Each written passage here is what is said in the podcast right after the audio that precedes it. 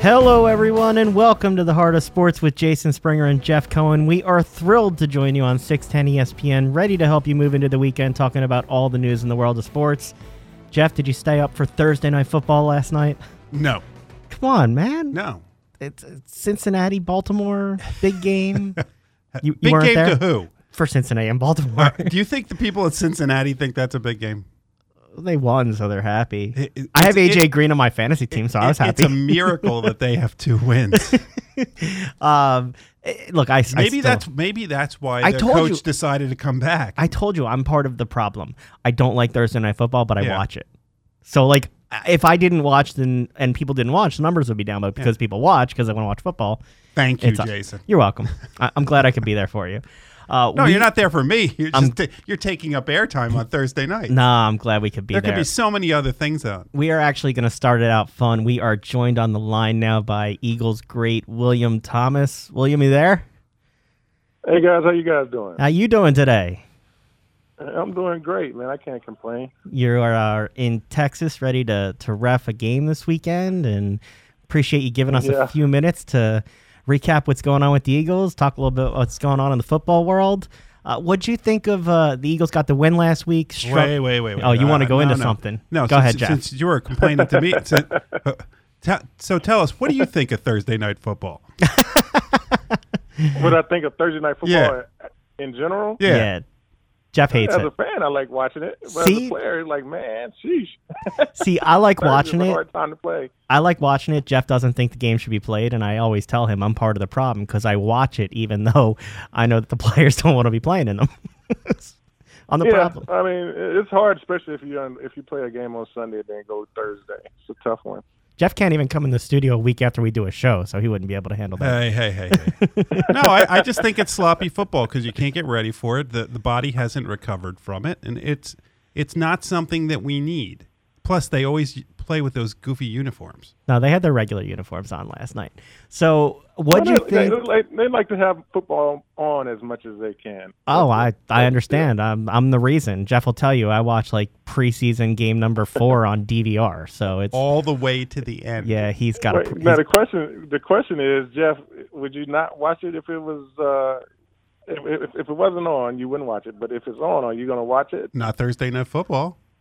Jeff You're not going to watch it. Jeff No. makes his own personal protests that make no sense to me at times, but but he's taking a stand and will not watch the game. No, I got Hey, I got work to do. too, but guess what? I, I, I want to find out who's playing Thursday night, though. I, look, I, I sat there and watched it. I didn't. I'm not apologizing for it at all.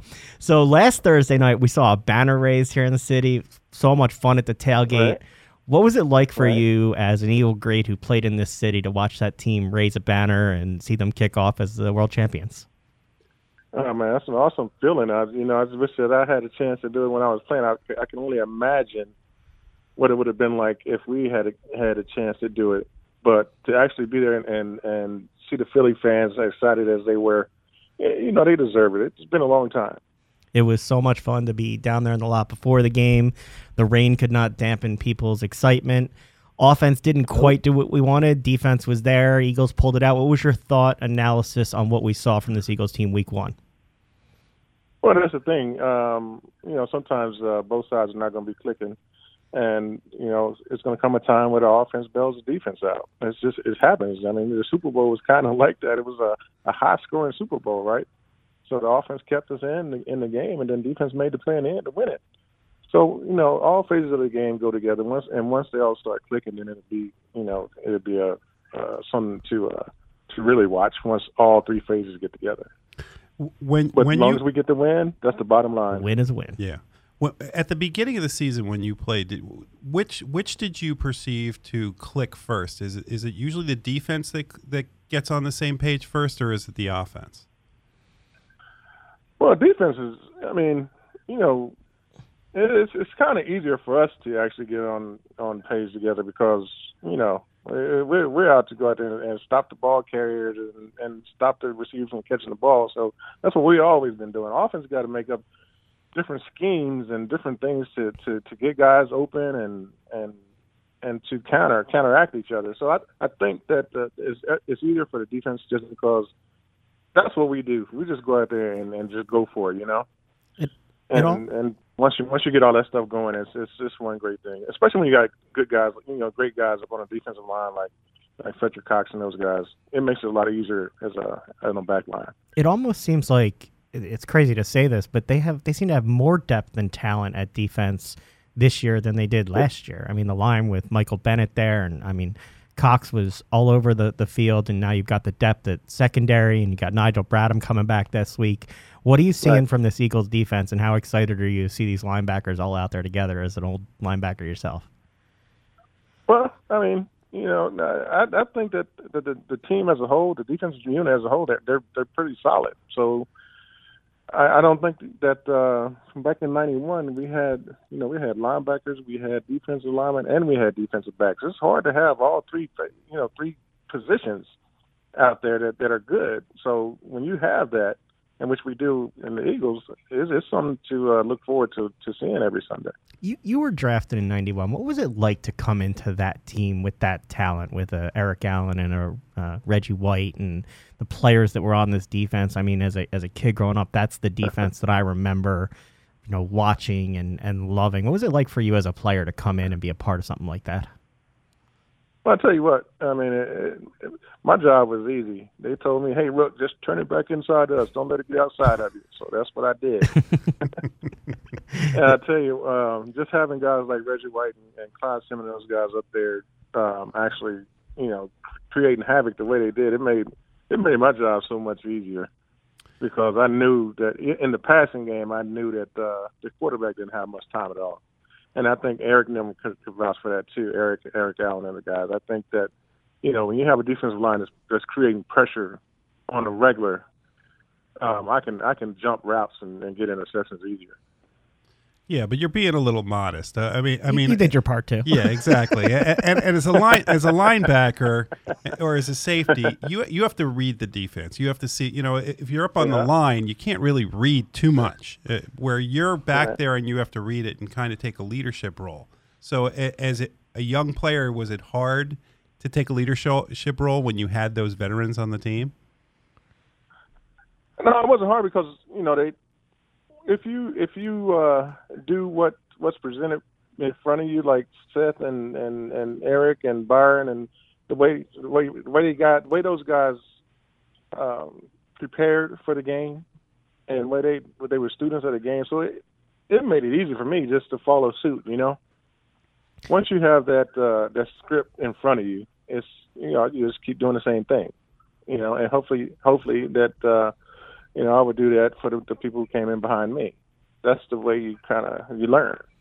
Well, let, let's play it forward a little bit this week. Uh, got P- Tampa Bay on the schedule, put up 48 points against New Orleans last week. Ryan Fitzpatrick Yeah. was the best passer in the league.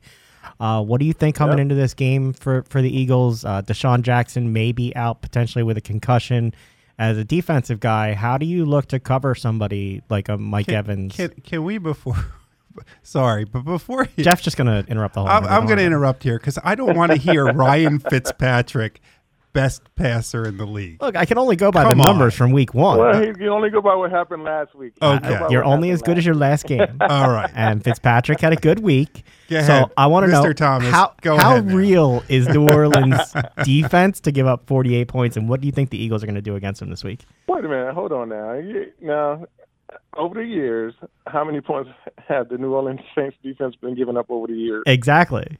So is that is So that what you- real? all you got to look at that. I mean, they they've always given up points in New Orleans, but they always scored points in New Orleans also. So it's one of the things. I think our defense is different than definitely way different than New Orleans defense. So uh, I don't expect uh, Fitzpatrick to be throwing you know 400 yards against us because I think that we have a better nucleus of uh, uh, defensive players. Yeah, I, I wouldn't So start with that Ryan being said, I think we're gonna we're gonna we're gonna we're gonna get him we're gonna have him off. I think I think our defensive line is gonna have him flustered and, and frustrated and off balance. Honestly, Well, and and they could have, you know, they've got some injuries, they have some depth issues. So I mean, you you could see Fletcher Cox and Michael Bennett kind of licking their chops, ready to tee off a little bit uh, back there. Nigel Bradham's probably ready to go on the offensive side for this team.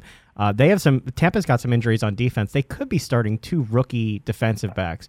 What's it like for a defense and for an offense? If you're, you know, if you're on the offensive side, you're Nick Foles, How do you game plan around targeting a rookie?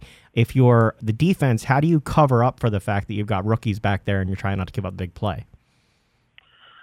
Well, the defense, uh, it all depends on if it's if that uh, rookie is a if he's a safety, and they have to make big time uh, checks, then that's the, that poses a problem.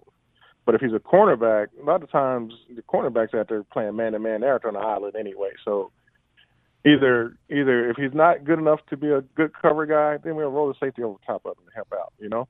Mm-hmm.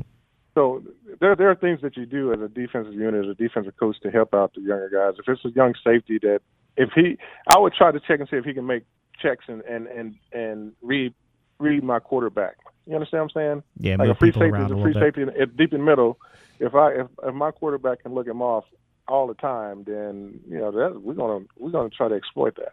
You have any concerns about Foles' ability to do that, given that it looks like Sproles is going to be out this week, Shelton Gibson's game time decision, Jeffery out again? Any concern with the weapons that he's going to have on the field? Ertz, you obviously think will have a better week than the two drops he had last week. Um, I, I think I think our offense. I think that uh, that uh, Coach Pederson. I think he does a good job of of uh, game planning, and that's what it's all about. You know, really game planning the, the other team and, and and and executing the game plan.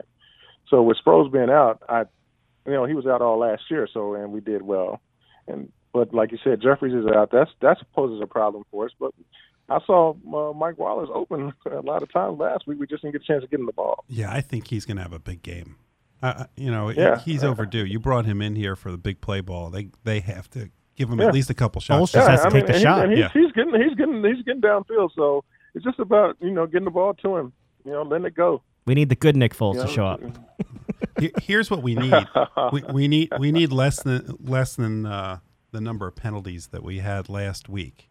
Um, there were a lot of penalties and turnovers last week. What do you attribute the number of penalties that there were last week? Is is it the new rules or is it just first it- game jitters? It all depends on which ones were called. If it's uh like the uh, uh, like the helmet rules, that's a that's a tough one. This is definitely a tough one on on uh, defensive guys when you, you come in and make a hit. But um, you know, it is what it is. It's, the game is changing, and you know that's that's just the nature of it. Okay, well you, you're, now, you're I think I think last week I think we also we also overlooking the fact that the, the Falcons played really good defense last week. They really did. So, you know, and the Falcons are a good team. So we beat a good team, and that's how you that's how you get it back to the championship. You beat the good teams when you when you have the opportunity, and No that's doubt. what we did. You you, men- you mentioned a, a a good point with regard to the new rules with regard to tackling. You're in a unique position. You, you were a Yeah. a player who had to play under a, a, a lesser set of rules, and you had more of the, more of a target that you could hit. And now you're Right, in the yeah. opposite position where you're enforcing the rules as a ref in big time college football.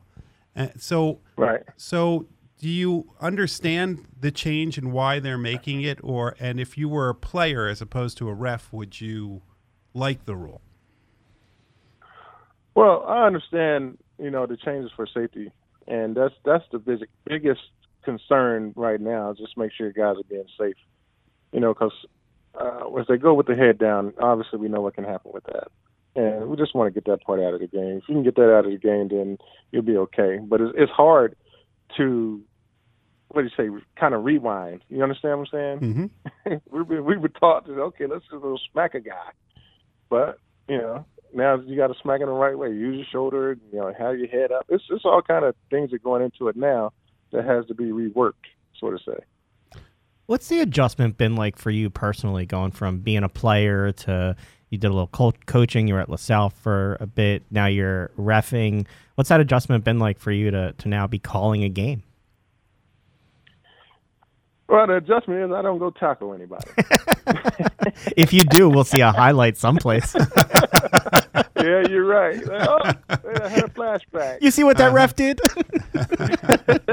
he gave him he gave him a good forearm that time. Uh, No, but uh, the the difference is the just it's actually kind of similar because I, I'm I'm an umpire and I sit back behind the linebackers and I basically read the play like I did as I was uh, as a linebacker. So and I and and it helps me tremendously because I you know I see almost everything. I see the guards pulling, tackles pulling, and when it's running past, I see all that stuff. So it helps me out as a as an official tenfold. As It, it helps me out. There's been a, a lot of talk about um, you know the the different changes in, in targeting penalties in, in college football. How do you yeah. deal with that as an official when you know that making a call where you could eject a, a, player could swing a game, but at the same time you're trying to balance that safety? And I, I ask because we had uh, about a year ago Bennet Omalu, who discovered CTE on the show. And we had talked about the okay. concussion issue and concerns about it. And he talked about the ever growing need to change how the games are played you're on the forefront of that, basically enforcing the change of that game. What do you think right. in terms of the change and the and the need towards safety? But at the same time, how do you reteach some of these players? You talked about forever, forever it's been hit the guy, just smack him. How do you retrain these players who have spent their whole life learning to do one thing to now say, no, you can't do that. It's a penalty. Well, I'm gonna tell you this, uh, and I'm gonna be honest with. And as a player, as when I was playing, I used to stick my head in all the time, you know, try to get out the while. I'm like, wait a minute, this stuff is hurting me, right? Mm-hmm. So I'm like, okay, well now I can I know how to put the shoulder in there and, and get the guy down. I don't have to use my head. I really don't. And and players, they really you don't have to use your head to get a guy down because you you can get a good shot in with your shoulder too. You know. So with that being said, if it's if it's targeting targeting and if everyone's you know looking at what they're supposed to be looking at, all the factors are there. All the all the like the head down, you know, or hitting or leading with a shot up to the above the shoulders or something like to a defensive player. All those all those uh, things are there, and you don't want a guy who's stressed out your receiver to get hit above above the shoulders. You know. Mm-hmm. Well, well, with targeting, I, I, it comes close to my the pain of my heart because in in the Michigan Notre Dame game, uh, one of their best mm-hmm. players was thrown out in the first half for targeting. Mm-hmm. What exactly is a ref looking for that leads to a targeting, or is the league looking for? Because I believe at some point they take it out of your hands and, and make an evaluation in in in an office oh. somewhere, right? Oh yeah, if it's if say if the officials may have missed one on the field and it was you know it was a big time hit, you know the replay can look at it also and say, okay, you know, we're going to buzz down and we're going to look at this this uh, this tackle, this hit, and see if it was targeting. And if it and if it is targeting, if it's egregious enough, they will they will initiate it from the replay booth. So what exactly what what are you looking for as an official that leads to targeting? Because well, I, I don't think a lot of people they hear the targeting, on, but they don't on, know what receiver, it is. Say the receiver's catching the ball across the, across the middle if he's def- he's considered defenseless, okay, until he has caught the ball, had the time to get his feet down and, and, and make a move. Up until then, he's defenseless. So if you hit him, you need to hit him below the below the below the shoulder, below the neck, basically. You okay. know. Mm-hmm. And that, and if you hit him, you don't need to go in with the crown of your helmet. So is is that and is the that the big is, the biggest sin is is the crown of the helmet these days? Using the crown of the helmet as a weapon. Now, now that if you use if you use the crown of your helmet pretty much all, anywhere on the field, that could be targeting. Period. Okay. Well, we are are going to be looking for that ump that's out there tackling players, and uh, we'll make sure to let them know that you said you were going to do it here first. By the way, how many how many players will you know? You see play, players that'll sometimes argue with a ref. Are there a lot of college yeah. football players that are arguing with you? they his, his, no because they know who you are. I keep, the, I keep, the I keep the dialogue going out there. I, I, have a good time out there with the players actually. Yeah, I want you. I want you mic'd up for a game one day. That would be kind of entertaining. I think. no, I don't know if I need to be mic'd up because sometimes you say some things out there, but can't help but laugh. But it doesn't need to be heard. Well, you know, Jeff and I are going to work on our lip reading, and uh, we really appreciate you taking the time to join us. Have a great game tomorrow, and uh, hopefully we get you back on soon. All right, thanks, guys. Thanks, thanks so much for the time, Jeff. All right, that, Jeff, that was fun it, it's an it's an interesting thing because you don't know many players that have gone from great. I mean, he was an Eagles great player and had now transitioned from there to coach for a little while to ref. Oh, I forgot to ask him the question I wanted to ask him. What's that? I wanted to ask him about Colin Kaepernick. We'll, we'll get him back on to talk about this. So, something tells me that issue won't go away Can we talk about that real fast? I- for a minute. Go ahead. So, out of nearly 1,700 players Yeah. last week, four of them didn't stand. Two of them kneeled, two of them sat. Okay. Is this an issue? For, I- for the people that don't want to let it go, it's an issue.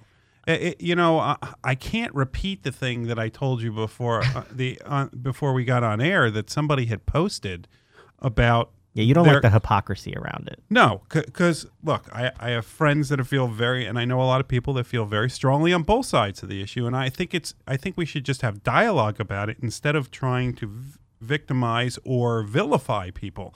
And I think that's what, for some reason, this issue be, comes down to. And as you said, we're talking about four players that did it, oh, and and they're not doing it for a reason to offend people. They're doing it to raise a, an issue.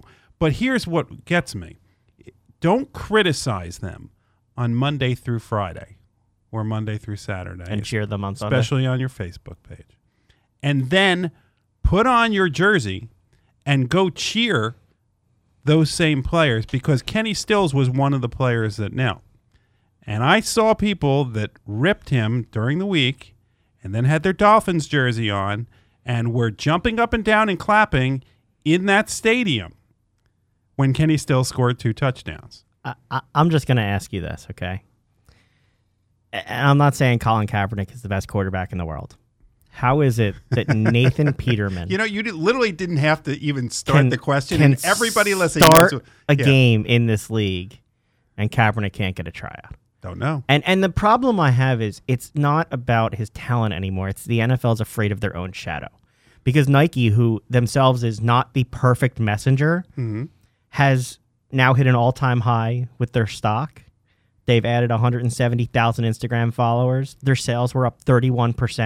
Mm-hmm. So can we stop with this outcry of of a an issue that is hijacked by people who want to make it their own agenda and just get back to what the players are actually talking about at some point? Uh, yeah. Well, look. Or is uh, that train just totally lost See, I. I, I don't just like I don't like to deal with the LaVar Ball thing a lot. Uh, Nike, uh, you know, Nike got on this train probably to make money. Let's face it. Of course they are. They're a So- business. So I, I don't really care what Nike has to say. Okay, Uh, I, I don't personally wear their sneakers anyway. But so you aren't out there burning sneakers. yeah, well, that's it. Uh, Who, why are you? Burning? I mean, seriously, you're going to spend a couple hundred dollars on sneakers and burn them. Who wins that? I'm not. They still have your some, money. some sneaker company wins because Nike, you bought the sneakers, and now you got to go buy another. pair Yeah, they still have your money. Now you're barefoot. oh, let's let's talk some baseball instead. Oh yeah, let's get into the Phillies because that's a much warmer and happier topic. Okay, I'm going to ask you the question that I asked you before the show. Yeah. Are the Phillies who we You thought know, we they should were? just start the show earlier, and then we could get and then everything here, we right? talked about, we'll yeah, get right. Are the Phillies who we thought they were? Because before the season, No. we talked about them being a 500 team, maybe a little better, Mm-hmm. possibly chasing for the wild card. I think I said. Then all of a sudden, then all of a what I was sudden they hoping. play better during the season, and everybody's like, "This is great, wonderful." Phillies are doing it. Mm-hmm.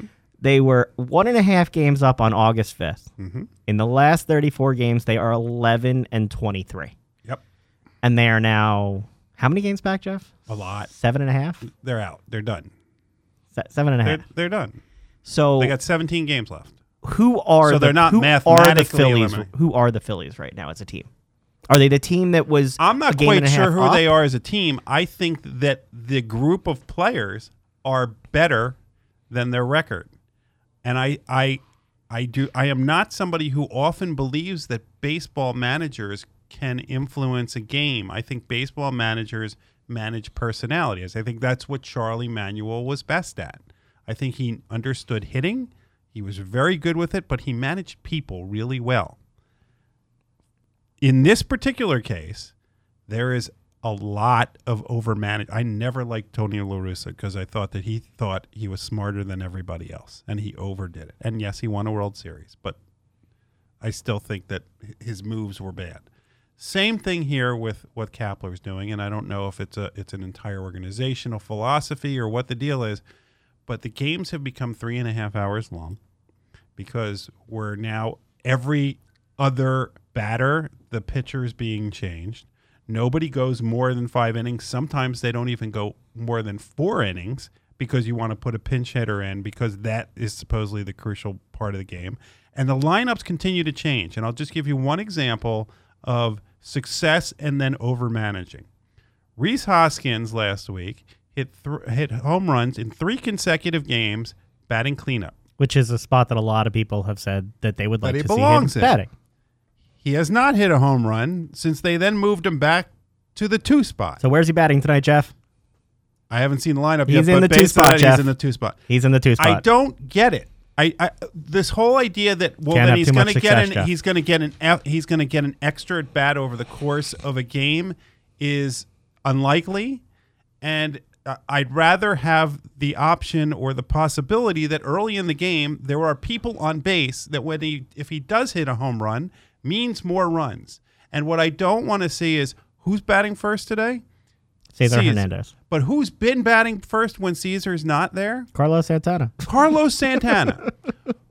the guy that we spent $20 million a year on to pl- to move Rhys Hoskins out of his best position, right? That's first off. So he could bat 225 or 226 during the season, but he walks a lot. I don't get He that. He hits the ball hard into outs, though, Jeff. He he makes good contact. No, look, he he was a mistake. I, I told you before the season that I, this was the one thing that concerned me most was was Carlos Santana being brought in. I just thought it was going to change the whole dynamic of if Hoskins isn't playing first, then what's next? All right, And- 17 and games so left. how many What do you- guys do, we are we going to put at third base? Se- 17 games left. What do you do with this team in this lineup? I want ten straight games with the same lineup. Of what? Roman Quinn playing center field. He's batting ninth tonight. He'd be your lead, he'd be your leadoff guy. I'm, I'm literally having a seizure because Roman Quinn's one of the fastest guys in the lead league and does know how to steal bases. He's batting ninth, so he'd be your leadoff guy. Yes. Who's batting second? Uh huh. Who's batting second for you? Kingery, Okay, and and he's playing second base. Second base. He's not playing shortstop. Which they, for some reason, have been fearful to put him in because I don't know if it's going to offend Cesar or what the deal is. But you need to find out if Kingery can play. And who's I'm not your saying who's your shortstop? Are you playing Crawford at shortstop? Crawford. Who came in after not which, playing which and hit a home the- run? So, so that was another thing. The other day, J.P. Crawford, after he had a good game, Kapler said after the game, uh, he's been doing really well, and I, I'm trying to find times to put him in. What what does that mean? You don't have another natural shortstop on the team other than 65 year old Asdrubal Cabrera. Cabrera. It, there's there's nobody else on the team who is a true shortstop who can physically play it anymore. So why would you not put him in at this point? Maybe it won't work out, but isn't it time that we find out? Stop with the face you're making. isn't it time we find out? I'm enjoying how animated you're getting over this whole thing. Because I don't, I don't like the over. You're I getting, think- like, all worked I up. think people are getting frustrated by the over management, and maybe it won't work. You think that's frustrating? You just wait till this off season. Because we're Oh, going to spend the whole go. off season. No, we're not. We're going to get a Sixers issue where they're going star hunting, and everybody's going to talk about how we're going to sign. So- Bri- so we're going to sign Harper assignment. and Machado. Here, well, so here's an assignment for our listeners that we're going to be thinking about over the next couple weeks because Jon Heyman started the story, as you were saying, that that Manny Machado, that some anonymous GM said Manny Machado and Bryce Harper are going to come here together next year. First of all, I don't want Bryce Harper here. He now that they have the shift on him, Bryce Harper is just going to be what everybody complained about Ryan Howard was at the end of his career. Okay, so and Ryan Howard hit more home runs, so I don't know how that's a good idea. Machado, I But want, it's not just a Jon Heyman story because you got a notification from MLB. and then and then, And then some other the one top then- story on right. CBS. So so what we're gonna That's how a rumor gets started. Yeah, so may, maybe over the next couple weeks we'll come up with something fun that our listeners can then spread to the world, and, and it could be just a ridiculous story we can talk about for the rest of the off season. I, I I am not looking forward to the we're going to get both, and then when we have these high expectations, we get Oh, you know what? You know what? You know what I and heard? It's, and it's like we're going to get I LeBron heard- and Kawhi. I heard we're going to get both Kershaw and Degrom in the offseason. Did you are you so you are so full of it. Don't even start with that. I can't keep track of like the real rumors. Don't go starting fake rumors, please. Well, see, that's the danger of things like Twitter. So now every every reporter retweets what another reporter says. Hey, you kids, get off my lawn. There's Jeff with his PSA of the day. Stay That's off it. Twitter. Stay off the radio. Go to break. All right, stick with us. We're going to keep up the baseball talk when we get back. We've got our High Hopes Phillies minor league rundown. Stick with us. Are you looking for a lifeline? Verizon New Jersey Shares Communication Lifeline is a statewide nonprofit that provides assistance to individuals and families living in New Jersey, those who are in need of temporary help in paying their communication and energy bills. Want to know how to apply? All you need to do is call Verizon New Jersey Shares at 1 888 337 3339 or visit on the web at www.newjerseyshares.org. It's quick and easy to sign up, but remember, you must be a Verizon residential landline customer to apply for eligible programs. That's Verizon New Jersey Shares, keeping the lines of communication open for you and your family. Taking you into the weekend with the latest news in the world of sports, with the biggest names on and off the field. It's the Heart of Sports each and every Friday at 4 p.m. on 610 ESPN, with former players, reporters, and commentators like Adam Schefter, Jon Runyan, Keith Jones, Tra Thomas, and Doug Glanville. Jason Springer and Jeff Cohen cover the agony and ecstasy of fandom while weaving in conversations about the impact of sports on society. That's the Heart of Sports, Fridays at 4 p.m. Welcome back to the High Hopes Phillies minor league rundown on 610 ESPN. I'm Jason Springer here in studio with Jeff Cohen. Jeff, we've got one team left in the Phillies system, still in the playoff race. Tell me what's going on in Lakewood. Lakewood's down to game four. They're in the championship series. Last two games are at home. It's a best of five series. They won the first one, and then they lost the last two. But they have But Spencer to- Howard on the mound tonight. Yeah, and since the last time we were on air, uh, Spencer Howard did something pretty special. He pitched a no hitter. The effort that you went to to tell me what was going on, but not jinx what he was doing, had me laughing out loud. You get you kept like texting me. Well, me. we, we tweeted it you, too. you on- on texted our- me. I don't know if you know what's going on with Spencer Howard, but you should look. Right. It's like, hmm, I wonder what he's talking about there. and then you're like trying to tweet without saying, guys, got a no hitter going Yeah. on. You're doing everything not to have the jinx over here from it. Yeah, well, usually I'll start it around the fourth inning or so, and and my son will often say to me, you know, it's like way too early. early. It shouldn't be said, but but you can get a sense of it. I mean, I don't know where you were when Roy Halladay pitched his no hitter in the playoffs. I was watching. Um, did you, you, knew know- early. Yeah, exactly. You That- knew he had yeah, stuff. I mean. I was at that game, and, and I could tell you because it, was kind of rainy, and my whole family was there. My son was keeping. That was a scorecard game, Yeah, right? And and in the rain, I'm going, why why are you doing this? And he goes, uh, something's going on, and and you could just tell. See, your there- son knows more than you. no, you you could, get out of here. It's only the second floor, but I could still throw you out the window.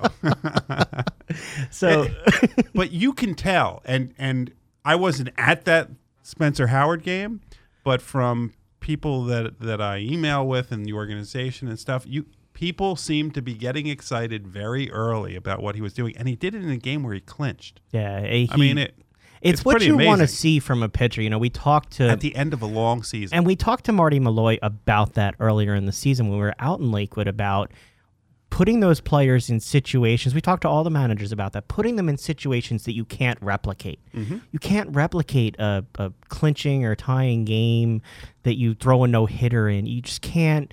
To see somebody go out and perform in that situation is what you want.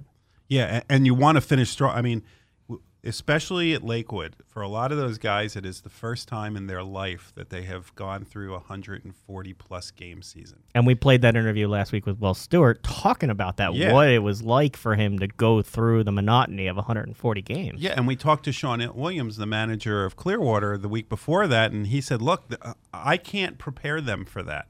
They have to go through it. They, their bodies and their minds have to go through it to actually. You can tell them everything. It, you know, you can tell them to eat better and work out until you've actually experienced. You don't know. And Spencer Howard."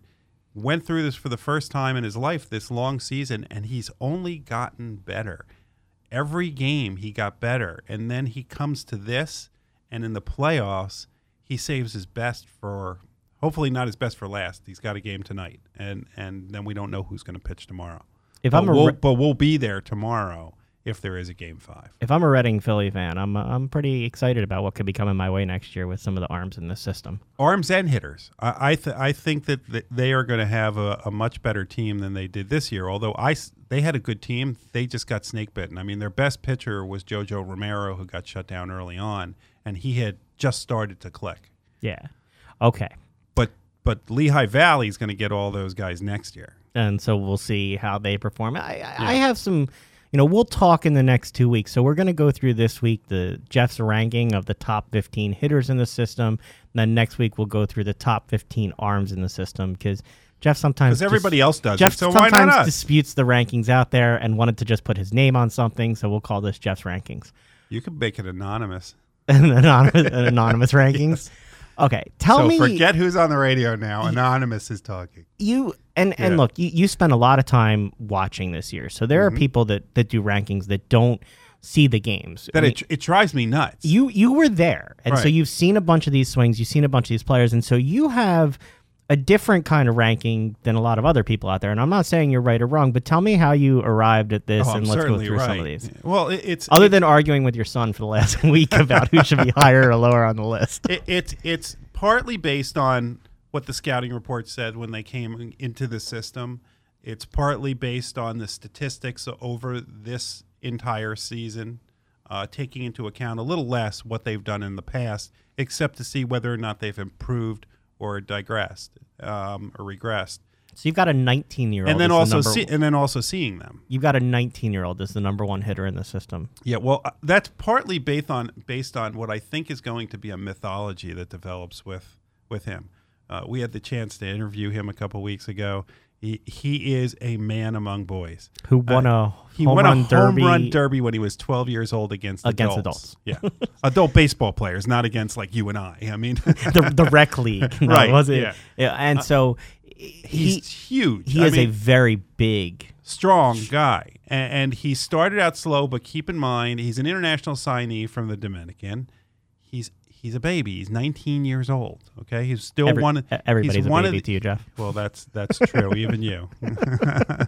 it, it, it's he's 19 years old in a league where that's very young, um, and he started out slow and then he was injured, but he ended up 110 games. He had 91 hits and 454 at bats, and most importantly, he had 18 doubles, two triples, 13 home runs, 47 RBIs. His Your batting- concern is his strikeouts. Yes, he had 148 strikeouts. Is it which is a his lot. aggressiveness, or is there a hole in his swing? I think it's aggressiveness and I think it's pitch selection. And I think that's it's one of the things That comes with maturity and age. Exactly. So so that's not something I'm particularly worried about at single A. And I will tell you I was you gonna say, do you think he starts the season at single A again next year? No, he had a whole season here. Um So even you, so, you think so- he's in double? Yeah, I think I, you have to challenge these guys. If you if you stop challenging them, if you leave them at the same level for too long, I think that that it, it doesn't serve any purpose. So you second, you have Adam Haseley ranked, and, and we first saw him at A ball, moved up to Double A, continued to hit well. Why why'd you put him there? he's he's 22 years old and he has just been great. I mean, he started out at Clearwater in High A. He was a college baseball player at the University of Virginia. He did really well there, and they moved him up to Reading, and nothing stopped. He, in fact, his power got better. So over the course of his season, he had 142 hits, 77 runs, 17 doubles, five triples, which is nice. That he's got some speed, 11 home runs, 55 RBIs, and he struck out 73 times. So where is he next But his season? batting average was 305. Where is he next season? Is he in Triple A, or does he? Is that a quick jump for him since he went from single to Double A this year? I think that um, he's one of the, you know, they usually know before the season, before they get the spring training, kind of where people should be slotted. I think Haseley's a guy who, if he impresses in the spring training, that they may just shoot him up to AAA. Uh, he's got college seasoning. He's got a the mentality that he has seems to be able that he could handle that kind of transition very quickly. And I think you, I think your head matters just as much as your your physical ability. And I think that he'll fit in well. You have Jose Pujols at third, and you know we've talked separately, not on the air, about the arms that they have versus the bats. Mm-hmm. What are you seeing from the bats in terms of when you rank this? How strong that part of the farm system is versus other areas. Well, the arms is much stronger. The, the the Phillies have been drafting and going and getting from abroad lots and lots of arms, and they have lots of arms. There, a lot of them are in the lower levels. I still think Cole Irvin is a major league pitcher, and I wish they would That's bring him. I just wit you know. He's one of those guys bring up now, but I understand he's not on the 40 man roster and they would have to make some moves. But I just want to see him pitch because I think he, he's got no place else to go but the majors uh, and I think he'll be as successful as like a number three pitcher. But in doing this, I was kind of struck by the fact of how pitching heavy they are. You- like doing a top 15 for pitchers will be easy. You saw a lack of depth among the hitters in the system. Yeah, it was. It, it's a little concerning, but then again, you look through other systems, and there, there just isn't a lot. There aren't a lot of talented hitters out there. There just aren't. It's it's hard to find them, and so. But Jose Pujols was a guy who I saw five years ago, and and saw him in the Gulf Coast League, and said he's the best guy down there, and he kind of disappeared for a while. He had decent years, not great years, and I think this is the last year that he wouldn't have to be on the 40 man roster. And they're going to have an interesting decision because he ended up being the Florida State League Player of the Year. He moved up to Double A towards the end of the season and did well. He ended up having 18 doubles, four triples, 22 home runs, batted 295, and had an OPS of 868. So you think he's a AAA next year? Yeah. And he needs to, you know, I think this is it for him. I, I, th- I think that he, he made the step he needs to make. he did strike out 160 plus times, but in today's game, as much as that bothers me, uh, it doesn't bother people in the majors. four and five. You have Rodolfo Duran Mm-hmm. and Alec Bohm. hmm Tell me why. Well, Rodolfo Duran has just been incredible at Lakewood. I mean, he's a catcher, and he has 18 home runs, and that stadium is a major league size stadium. They you do not hit a lot of home runs in that stadium. He's been that good. He needs to work on his catching, uh, which is Doesn't every Phillies catcher have to yeah, work on because their we catching? if you well if you go skip down a spot past Alec Bohm, we had Davey Grulon at, at six, and he was the Double A home run derby champion this year. He is your traditional catcher, the short, stocky catcher with just strength, um, and he needs to work on kind of Jorge Alfaro disease, which is letting the ball go through your legs. He just needs to get down. I'm glad you've diagnosed that, Dr. Cohen. But he only had 81 strikeouts, Rulon. So so that to me was impressive. I skipped over Alec Bohm because Alec Bohm I can only go on what the scouting reports are. He played rarely this year because he was drafted this season. He went to Williamsport after a couple weeks down at the Gulf Coast League and proceeded to get hit on the knee and he was out for a while. So you think So- he starts the year at Williamsport again, or does he no, no, he starts at Lakewood. He starts at Yeah, Lakewood. uh, he's he's too old to know. He's already He's 22, 22 years old. so I he's got to be. Yeah, so he's moving. he's got to he has when you come out of college, you have to move through the system quicker because se- you're older. At seven and eight, you have two first basemen that we're going to have a little backup. Two next- first basemen who played at the same college together. that and- we're going to have a backup in the AAA ne- in AAA next year. Darick Hall and Austin Listi, great interviews by the way. They were Yep. a ton of fun to talk to, both of them. Both Dallas Baptist guys. I mean, Austin Listi has the, the rodeo career that he could. That's right, ride- riding his That's dog. right. Okay. but but I would like him to see him play baseball. but those two guys, uh, both from Dallas Baptist, both started the year at Clearwater, made their way up to Double A. Both had success with power. Um, Darick had had 87 strike or 118 strikeouts. Austin Listi had 94 strikeouts, but they both had close to 20 home runs this year. So those are two power bats that I think will, and they're older. One's 23, one's 24.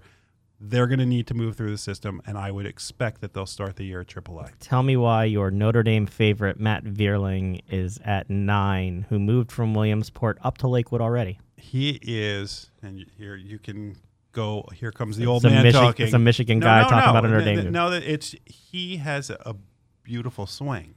Uh, he just he reminds me of an old school baseball player. He has just has this long, fluid swing.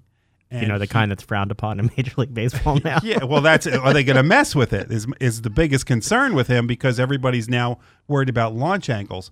But he went, he got drafted this year by from Notre Dame, went to Williamsport, and lasted twelve days because he was hitting so well, and then proceeded to go to Lakewood, and he had a small adjustment, and then he adjusted just fine. So for a fifth round pick, he ended up with 12 games at Williamsport this year, 50 at Lakewood, 234 at bats, 75 hits, 18 doubles, and seven home runs. And he's only struck out 40 times with a 321 average. That's pretty good. Um, and, and I expect him to move through the system pretty quickly. All he'll right. start at double. I think he'll skip Clearwater and go to double A. All right, let's let's keep moving through this list. We've got Ben Pelletier, uh, the Canadian player in the Phillies system at ten, and then your boy Mickey Moniak, who you go to town defending on Twitter at eleven. Pelletier's got is another guy with a nice solid swing. He had nine home runs at, at short season A ball. Uh, he was drafted three years ago, so it's been slow moving, but he's still he's only 22 years, and I think he's going he's doing well. Moniak, It's your I boy. I know, but but well, he's not my boy, but but I but I've defended him. You and- preach patience. and people are going to go, well, how can you be defending him if he's number 11? I, I, I don't know. What can I say? People have been complaining about him since he got here. People, just so you know, he's one of the youngest players at his level. Okay. And, and he finished the season strong. He doesn't have a strong OPS. He does strike out a decent amount, but he's he's a gap hitter. He had 28 doubles, three triples, five home runs right, and I think he's going to be fine. Do I think he's going to be a star? No. Don't start screaming at me that he's going to be a star. But he he is going to play the way that the Phillies drafted him to play. All right, I'm going to run through the rest of the list with you. At 12, you have Jake Scheiner. Thir- Jake- 13, you've got Zach Green. Yep. 14, you've got Joey Meneses. And 15, you've got Nick Maton. All right. Tell So- me why. Well, Jake Scheiner, Jake Scheiner is just a combination of power and speed. He's an infielder. He's 23 years old. He was a fourth round pick last year, and he again had showed pop at Lakewood. Anybody that shows pop at Lakewood, I'm impressed Because of the size 13. of the ballpark. Yeah, and and he had an 842 OPS and a 296 average. Zach Green is finally doing what they hoped he would. and that's because of health. I mean, we had the chance to talk to him at the All Star game, which he made this year, and he he had a problem with his shoulder. I think it was was his shoulder or his elbow, and he's finally healthy, and he did he did very well and made his way up to AAA this year. And I think that he's going to get a shot in spring training. What are the, what's this team going to do with Joey Meneses? I mean, he's a free agent. He's 26 years old. He's had he had, he was close to a triple crown in, in AAA. He was the he was the MVP. That's what I'm saying. You don't Yeah. have necessarily space for him at the big league. Do you let a player like that walk? And if you're Joey Meneses, do you sign again in well, this system? See, that's it. It- Joey Meneses has obviously has the call whether he wants to sign here or not. And if I'm Joey Meneses after this season, I realize that that all I am is an insurance policy, and chan chances are I'm not going to get a chance to play for the Phillies, but for an injury.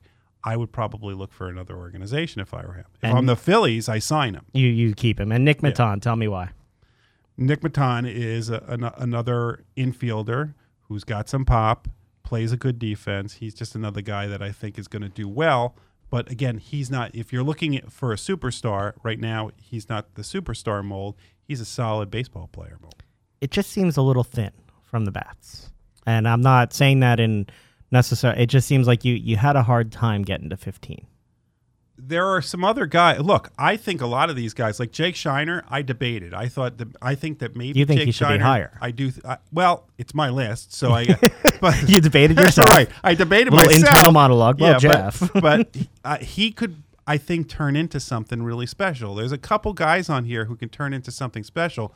The problem is you don't have a lot of guys in your system who people are a buzz about, you know, and and, and I I think that's what people have trepidation about. Although I think it's easier to get hitters in trades and free agency than it is to get pitchers. So I understand what the Phillies' philosophy is, and next week we'll get a chance to talk about the pitchers in the organization, which is not too hard to get to the. Well, top and you 50. mentioned the pitchers, and so let's let's bring you an interview that we conducted at Lakewood a, a few weeks ago with Zach Warren, relief pitcher and closer for Lakewood. and Vineland native. We're here with Zach Warren of the uh, Lakewood Blue Claws. Zach, how you doing? I'm doing well, thank you. So, Zach, what, what's it been like being with Lakewood this year? Ah, it's been really fun. It's been close to home. Um, you know, I've had a, been on a really good team. Obviously, we won the most games in franchise history. Um, get to play with a lot of my really good buddies in the organization, so I've just been enjoying the whole year. You're you're a Vineland native. Yeah. So what, what's it like to to play so close to home? Oh, it's really fun. Um, just for example, last night after the game, rode home uh, about an hour and a half to see my parents and my girlfriend and uh, hang out for a little bit because I didn't have to be here till three today. Um, and I was able to do that a bunch the whole year. When my friends got done school, I was able to go down and hang out with them for a couple nights, things like that. So it's an opportunity that uh, a lot of the other guys in the clubhouse don't get that I'm very fortunate for. So what team did you grow up rooting for? Oh, Phillies, 100%. So what was it like that moment when you got drafted by the Phillies? It was incredible. Uh, definitely a surreal moment. Um, my whole family was there in my house in Vineland, you know, just waiting. Um, not knowing who really was going to pick me or anything like that. And we got the news a couple picks before, so everyone was really excited. And um, then when we heard my name called, it was just a big celebration. Vineland's a little bit of a baseball hotspot going on right yeah, now. Yeah, a lot of good Can- players Can you there. talk about what it's like for you guys all to come out and now be in the league and coming up together and all have ties in the same area? Ah, it's awesome. I mean, you see guys that I played with in high school and played against in high school, and you get to see them all around the league now. You know, one of my one of my best friends, Joe uh, Gatto, in Double A with the Angels. Um, that's just the one that's on top of my head. I know there's a ton of other guys. Uh, it's just, it's really cool for you know South Jersey and, and New Jersey in general to see a lot of uh, our guys around around the league doing really well. Buddy Kennedy, I know, Denny Brady are just some guys that come to mind that have been having pretty good years. So it's awesome for the area. We joked with you coming out. Uh, thanks for taking the time away from the Tennessee game. You, you played school there. Um, when you were at school, you were a starting pitcher, and then you moved your junior year to, to the bullpen. What was that adjustment like for you? Uh, you know, at school I didn't really like it too much. Um, I, you know, I was a starter and wanted to be a starter my junior year because I thought that's what I liked um, to do. But ever since coming to pro ball, being in the bullpen, and then uh, this year being in the back end of the bullpen, I've definitely found an, uh, a home there, and I really enjoy coming into the game, high pressure situations, throwing 100% effort, um, you know, maxing out for an inning or two, and I, uh, I really enjoy it. What's the transition been like for you to move from from a starting pitcher to a bullpen pitcher? Uh, it hasn't been too too tough. I mean, I had a little bit of a learning curve last year in, in Williamsport, my first couple games, and then you know learning to come in with, with guys on base, inherited runners, and do my best to not give up those runs. Um, but you know, once I figured that out and had a good plan to go with uh, on a daily basis, it was uh, not too not too bad of a transition. Uh, just uh, I mean, definitely a, a lot easier. I think uh, going in there, maxing out, uh, giving all I got for an inning or two, rather than trying to sustain that over six or seven innings. What's the transition been like going from college, where you play maybe 30 games, to last year? Then you went to Williamsport for a little bit, but this year you've now been through a whole season, 140 plus games. What's it like to go through that, and what do you have to do differently to make sure that you can get to the point you're at now? Uh, it's just you got to be really diligent with your with your preparation um, before the before the game. Get here early, um, get your lifts in, get your arm care in, make sure you're staying stretched out and uh, conditioned and everything like that. Or else your body's going to break down and you're going to start feeling some aches and pains midway through the season that you don't want to be feeling. Um, so that's that's the main thing is just being more diligent with your work and. Um, yeah, that's basically it. This pitching staff's been dominant this year.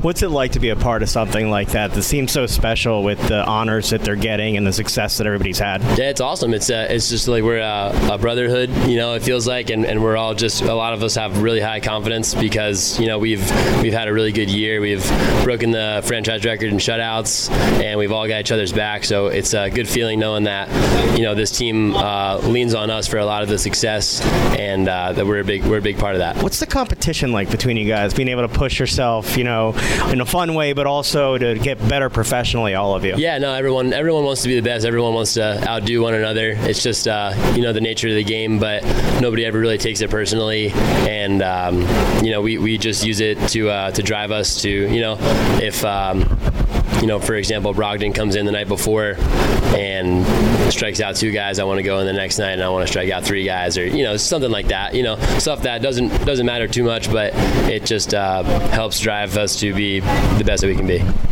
Do the hitters ever say to you guys, "Hey, let them score a couple runs so we have a challenge"? Uh, no, no. I think I think they appreciate it. You know, whenever whenever we uh, keep them to a, a, you know one or zero or something like that, and we definitely enjoy doing it too. So keeps the the pressure off them. You ever take any of the boys back to Vineland?